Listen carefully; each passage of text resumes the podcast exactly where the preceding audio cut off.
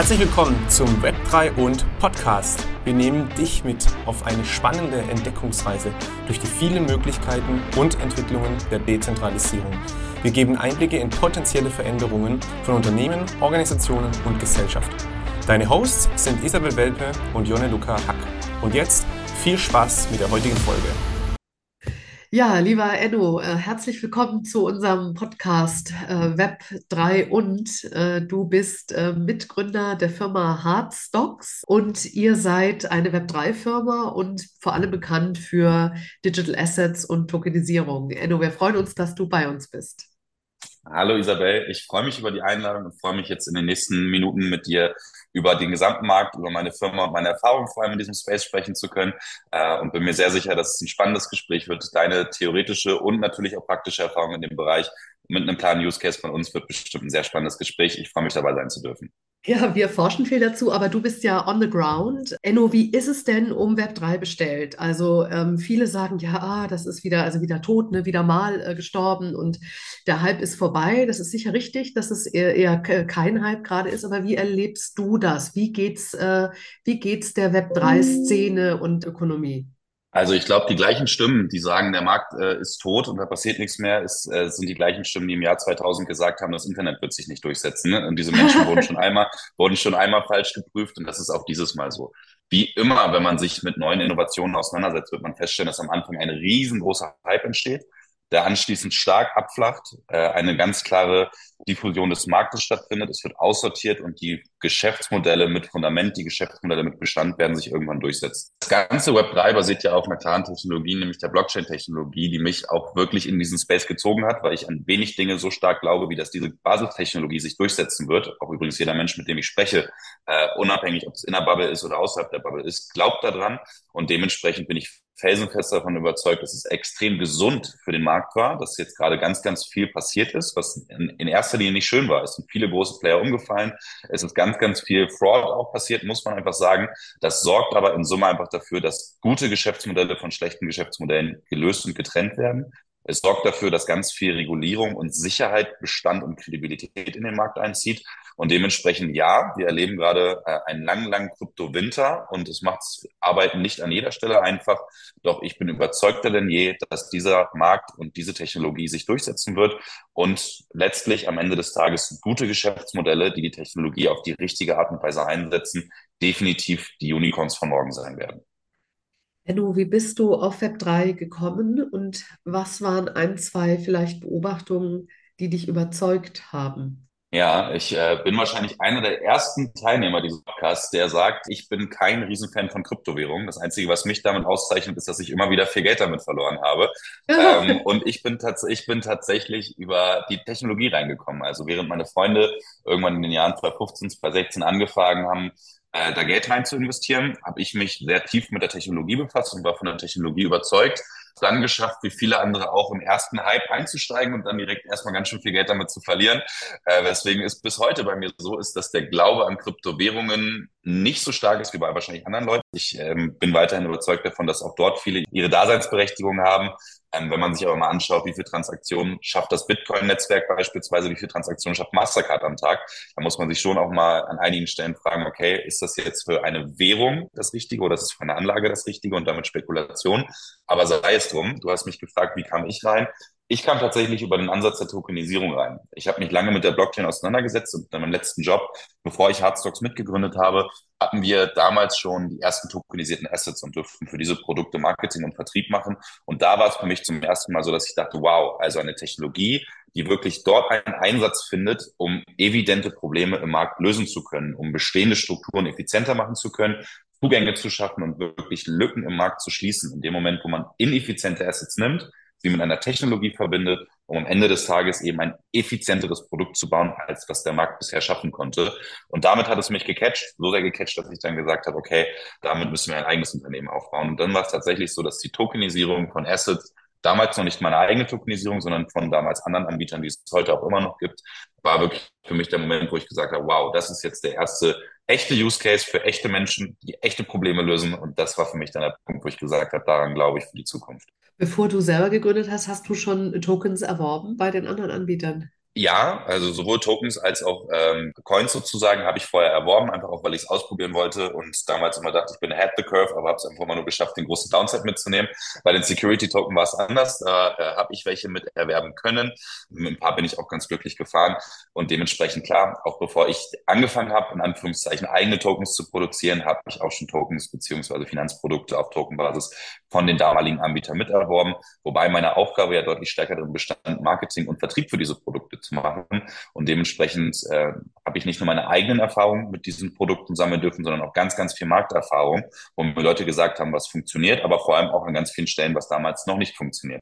Ja, vielleicht Stichwort Tokenisierung, von der, dem du sagst, es hat dich zu Web3 gebracht. Äh, erklär doch nochmal für auch Laien, was ist denn Tokenisierung und was geht mit Tokenisierung, was ohne sie nicht möglich wäre? Tokenisierung ist nichts anderes als ein neumoderner Begriff für eine Verbriefung mittels einer Blockchain. Das heißt, eine Blockchain definiert Eigentumsverhältnisse. Wem gehört welcher Bitcoin, wem gehört welcher welches Stück sozusagen. Das heißt, eine Bitcoin, eine Blockchain definiert nichts anderes als Eigentumsverhältnisse. Eine Verbriefung nimmt ein Asset und restrukturiert dieses so, dass es anschließend investierbar gemacht wird und meistens investierbar für mehr als eine Person. Das heißt, es geht beim Verbriefen auch immer dort darum, Eigentumsverhältnisse möglichst effizient aufteilen und darstellen zu können. Und nun ist Tokenisierung nichts anderes als eben eine Verbriefung eines realen Wertes mit dieser neuen Technologie, um die Verbriefung selbst als Finanzdienstleistung effizienter zu machen. Und, und was kann Blockchain, was Verbriefung nicht kann? Die klassische Verbriefung verläuft meistens so, dass man eine klassische juristische Person nimmt, wie beispielsweise eine GmbH, und anschließend erwirbt diese juristische Person das Asset. Das ist bei uns übrigens nicht anders. Aber diese klassischen Gesellschaften sind eben nicht besonders effizient. Das heißt, ich kann es aus meiner eigenen Erfahrung sagen, wir haben auch klassisches Fundraising noch für Hardstocks mit klassischen Gesellschaftsformen betrieben. Das ist wirklich, um es mal schön zu sagen, ein Pain in the Ass die ganzen Investoren onzuboarden, mit Notarenzeichnungen durchzuführen, Kapitalnachweise von Banken zu bekommen, ewig lange Compliance-Prozesse zu haben, keine digitalen Zeichnungsmöglichkeiten zu haben. Und da rede ich noch nicht drüber, irgendwann meinen Anteil zu übertragen. Weil wenn es jetzt dann so ist, wir haben irgendwie im Primärmarkt eine Emission durchführen können, dann einen Übertrag machen zu können, sind immer Individualverträge, es sind immer individuelle Prüfungen. Juristen und Berater verdienen sich dumm und dusselig wegen fehlender Standardisierung. Und am Ende des Tages haben wir einfach einen extrem ineffizienten Prozess, weil diese Intermediäre, die den Prozess ineffizient machen, heute die Vertrauensfunktion erfüllen. Warum machen wir das eigentlich? Warum sind diese Systeme so gewachsen? Weil wir gesagt haben, beispielsweise, wenn eine Person einen Anteil einer Firma, an einer GmbH übertragen möchte, soll das nicht peer-to-peer -peer funktionieren, sondern wir brauchen eben Banken, um Mittel und Herkunft darstellen zu können und ein Notar, der diese Transaktion validiert, sicherzustellen, um zu sagen, wirklich von A nach B kann sicher übertragen werden bei so komplexen Transaktionen. Und nun ist es eben so, dass eine Technologie diese Vertrauensfunktion erfüllen kann. Die Blockchain stellt bei uns sicher, dass eine Transaktion von A nach B sauber, effizient und valide durchgeführt werden konnte und auch nachgehalten werden kann. Und damit ist es tatsächlich so, dass die Blockchain im Sinne von einer Transaktion, beim, im Sinne von Tokenisierung, die laufenden Transaktionsgebühren massiv runtersetzt, die Verwaltungsgebühren massiv runtersetzt durch den digitalen Ansatz und ein paar Kniffe kann man eben die Probleme, die ich anfangs genannt habe, mit Compliance, digitalen Zeichnungsstrecken, digitalen Übertragungen und so weiter, auch direkt mit verbinden. Und das sorgt dafür, dass wir eigentlich ein klassisches System, weil auch wir nutzen weiterhin Gesellschaften zum Verbriefen, dafür sind sie einfach gemacht worden. Aber unsere Gesellschaften sind eben immens viel effizienter und haben eine immens viel effizientere Infrastruktur, um wirklich Prozesse schneller darstellen zu können, Prozesse effizienter zu gestalten und vor allem günstiger Peer-to-Peer -Peer am Ende des Tages darstellen zu können. Die, die Idee von Blockchain ist ja auch, dass Individuen jetzt in Vermögensklassen investieren können, die ihnen ohne Tokenisierung verschlossen bleiben würden, weil es sich nicht lohnt, äh, ähm, bestimmte Vermögensklassen zu öffnen für kleinere Investments. Ähm, würdest du sagen, die USA, da also würdest du der Aussage zustimmen, in den USA ist man da weiter als in Europa? Definitiv. Also weiter. Woran, woran liegt das? Ja? Weiter tatsächlich nicht im Sinne der Blockchain, Isabel, sondern die USA hat einfach einen Finanzmarkt über die letzten Jahrzehnte geschaffen. Ob das was Gutes ist oder was Schlechtes ist, lasse ich mal stehen, der sehr einfach Zugang zu Kapital ermöglicht. Du kannst in den USA unendlich leicht einen Penny an die Börse bringen. Jeder, der mal Wolf of Wall Street gesehen hat, den Film weiß, was anschließend damit passieren kann auch. Also Fraud und äh, irgendwelche großen Sicherheitsmechanismen gibt es dort nicht. Aber der Weg an den Kapitalmarkt ist in den USA einfach immens viel leichter. Worum geht es eigentlich grundsätzlich, wenn wir Kapitalmarkttransaktionen durchführen? Es geht immer darum, möglichst effizient Kapital zu Kapitalsuchenden zusammenbringen zu können.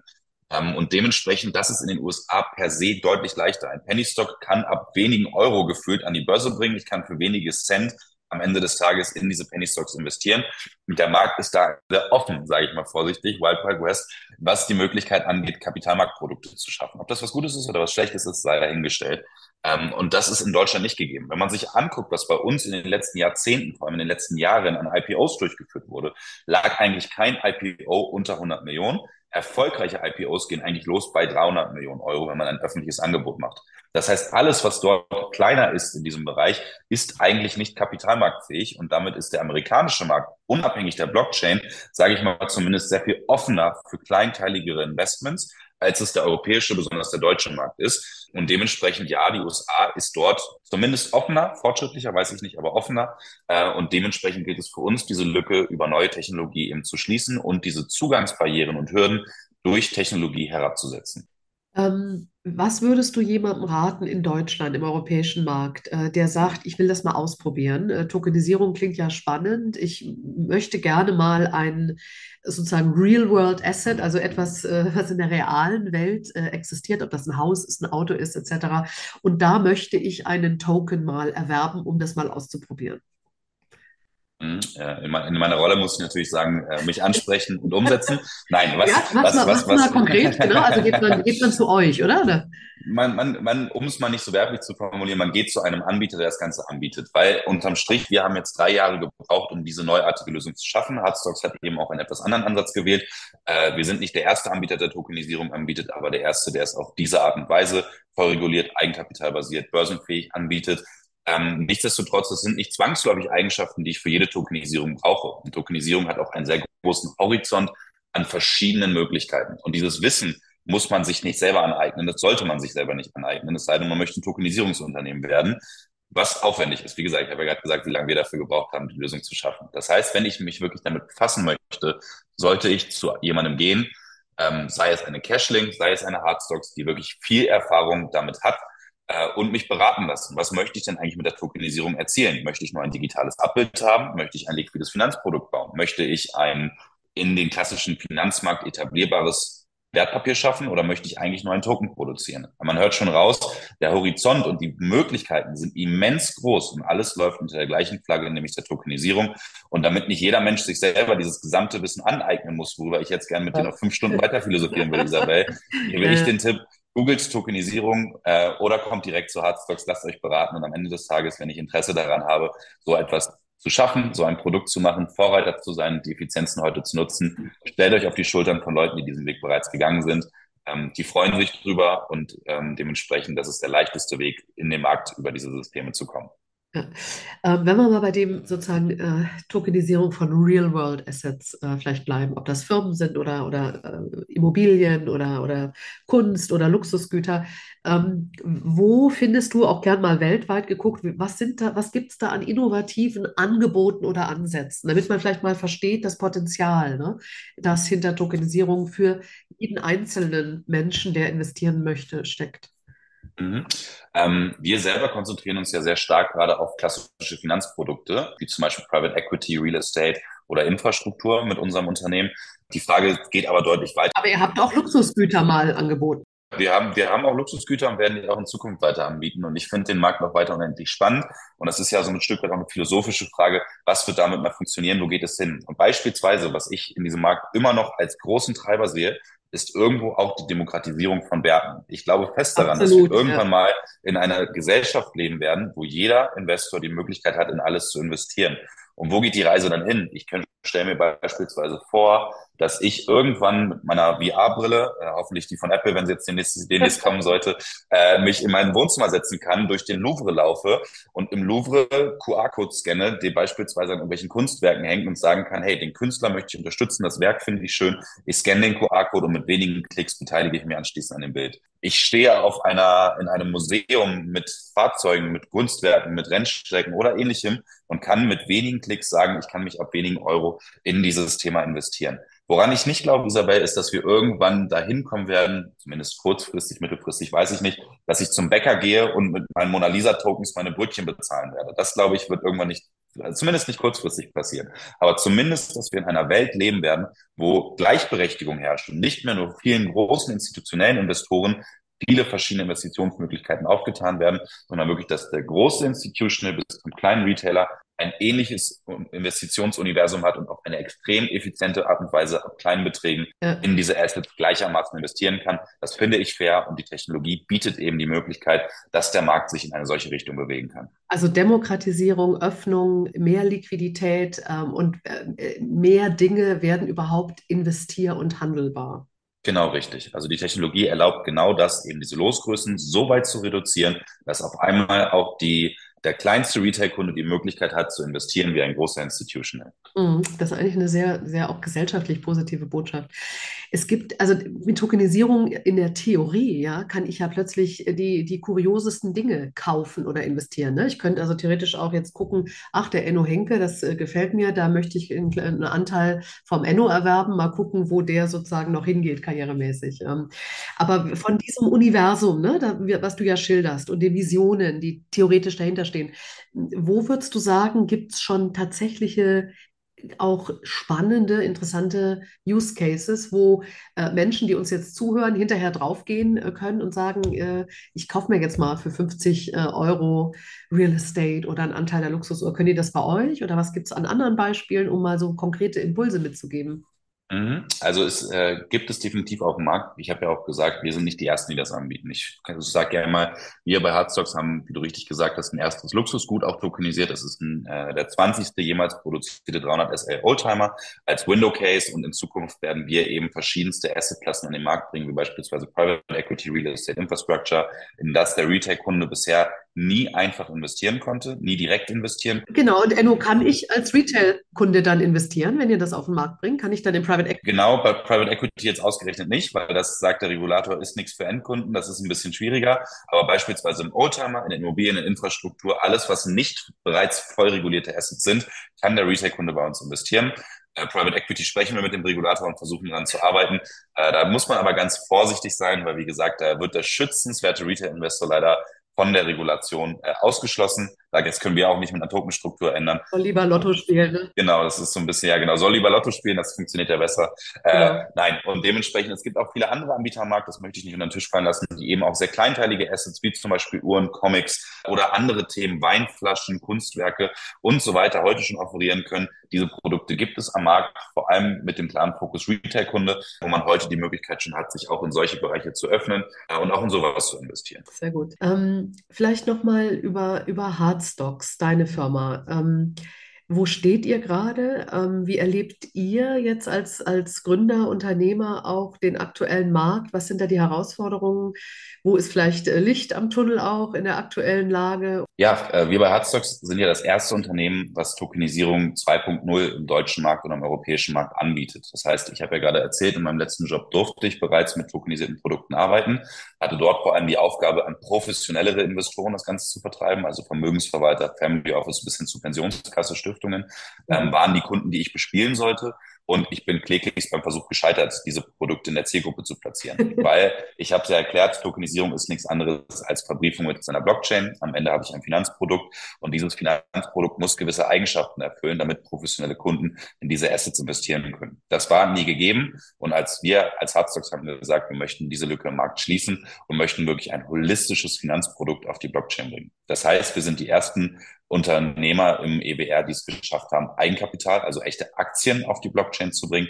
Wir haben, sind die ersten, die es geschafft haben, volle Regulierung einzuziehen, also mit vollen Wertpapierprospekten zu tokenisieren und damit jeden Sicherheitsmechanismus zu schaffen. Und auch die Frage des Marktplatzes und der Markttiefe konnten wir lösen, indem wir die ersten sein werden, die es geschafft haben, ein Börsenlisting durchzuführen und unsere Blockchain-basierten Aktien an eine Börse zu bringen. Wir selbst sind mit der Lösung seit Ende des letzten Jahres am Markt, also seit Oktober 2022 mit dem besprochenen Oldtimer als Window Case und jetzt in Q1 rollen wir die nächsten professionelleren Assets aus. Wie ich gesagt habe, darunter ist Private Equity beispielsweise ein großes Real Estate Projekt und auch die ersten Mittelstandsfinanzierungen kommen mit hinzu. Das ist vor allem im Bereich der Sportinvestments beispielsweise, wo ein Sportverein gesagt hat, wir möchten nicht mehr über einen klassischen Finanzierungsweg gehen, sondern wir möchten Fans und auch Nicht-Fans die Möglichkeit geben, auf einmal direkt in unseren Verein zu investieren was es bisher so auch nicht gab. Also auch da wieder die Technologie als Lückenschließer für Investments, die vorher mhm. so nicht möglich waren. Mhm. Und insgesamt der Markt geht in die richtige Richtung, Isabel. Die größte Herausforderung ist, der Markt ist sehr jung und der Markt ist noch sehr, sehr homogen. Das heißt, wir haben wenige Player,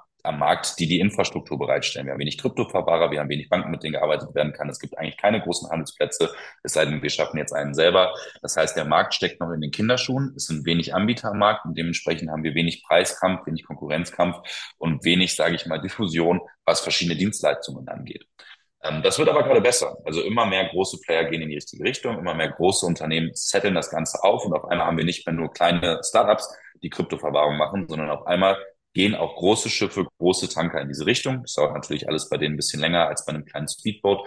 Aber nichtsdestotrotz erleben wir, dass immer mehr große Finanzinstitute, immer mehr Institutionals in diese Richtung gehen.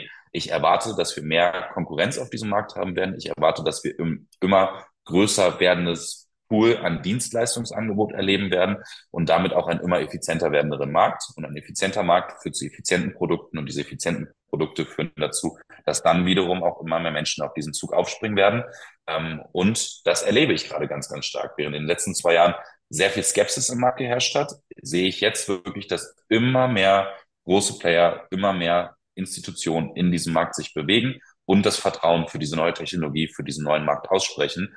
Ähm, und ich glaube, wir sind an einem ganz, ganz spannenden Punkt, weil jeder, der sich mal mit Exponentialität beschäftigt hat, weiß, dass wenn dann irgendwann mal dieser Faktor eintritt und dieser Tipping Point sozusagen gekommen ist, ab wann wirklich dann ein sehr starkes Wachstum passiert, weiß, wie spannend so ein Markt sein kann. Und ich glaube, dass wir kurz vor diesem Tipping Point stehen, weil immer mehr Produkte in den Markt kommen, wo ich auch selber sage, wow, die haben eine Daseinsberechtigung, wow, die lösen Probleme und wow, die sind wirklich besser als das klassische Kapitalmarktprodukt von vorher. Und mhm. dementsprechend mit immer mehr großen Institutionen, mit immer mehr Regulierung, mit immer mehr Kredibilität im Markt und immer mehr besseren Produkten erwarte ich, dass wirklich sehr, sehr bald dieser Markt anfangen wird zu fliegen und eigentlich nicht nur eine Daseinsberechtigung hat, sondern wirklich irgendwann den alten Markt disruptieren wird und die Technologie als neue Basistechnologie etabliert sein wird. In der Tat, wenn man sich die Umfragen unter Vermögensverwaltern selber anguckt, dann teilen die deine Einschätzung und deinen Optimismus, ähm, dass wir viel mehr tokenisierte Assets und Digital Assets äh, in der Zukunft auf allen Ebenen vom Retail bis zum Institutional Investor sehen werden. Ähm, das haben ja neue Technologien so an sich, dass es irgendwann einen Durchbruchsmoment gibt. Beim Internet 1.0 war das der Netscape-Moment. Äh, bei AI war das ChatGPT. Also an KI ist ja gar nichts neu eigentlich. Der Hype ist eigentlich entstanden, weil plötzlich eine bedienerfreundliche Schnittstelle äh, in den Markt kam letzten November, die mhm. jeder nutzen konnte. Ähm, Enno, was glaubst du, könnte äh, ein Moment sein, ein Ereignis, das auch für Web3 äh, so katalysatorisch wirkt und dann den Durchbruch sozusagen einleitet?